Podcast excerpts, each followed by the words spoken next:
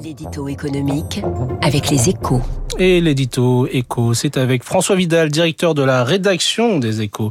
Et bonjour François. Bonjour Eric. Il y avait donc du monde hier dans les rues, mais la mobilisation historique espérée par l'intersyndicale n'était pas au rendez-vous. Est-ce la fin du mouvement contre la réforme des retraites? C'est en tout cas l'épilogue hein, d'une séquence qui aura duré quatre mois, hein, celle du combat unitaire contre la réforme.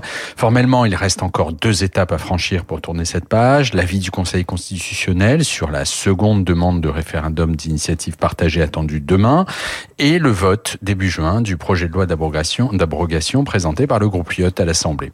Mais ces deux échéances ne devraient rien changer au fond alors que des divergences commencent à apparaître au sein de l'intersyndicale. Laurent Berger et la CFDT se sont dit prêts à rencontrer Elisabeth Borne pour parler de l'agenda social des mois à venir, tandis que Force ouvrière et la CGT réservent encore leur réponse.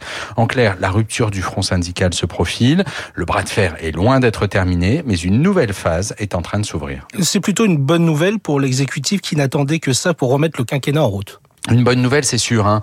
Après des mois de blocage, le jeu social se rouvre, ce qui laisse espérer la reprise de discussions, comme le souhaitait le chef de l'État. Mais il n'y a aucune garantie qu'elles aboutissent, d'autant que la CFDT a manifestement décidé de faire payer très cher au gouvernement son retour dans le jeu de la négociation.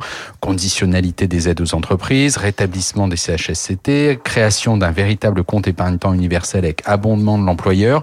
Le premier syndicat salarié met la barre très haut, un impératif hein, après des mois de tensions sans précédent.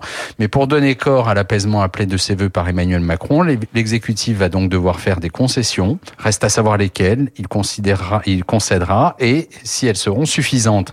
Réponse dans les semaines à venir. Merci François Vidal, directeur de la rédaction des Échos et bonne journée à vous. Et il est 7h13, Guillaume Quéroux, candidat à la présidence du MEDEF, est la star de l'écho ce matin et c'est à écouter tout de suite sur Radio Classique.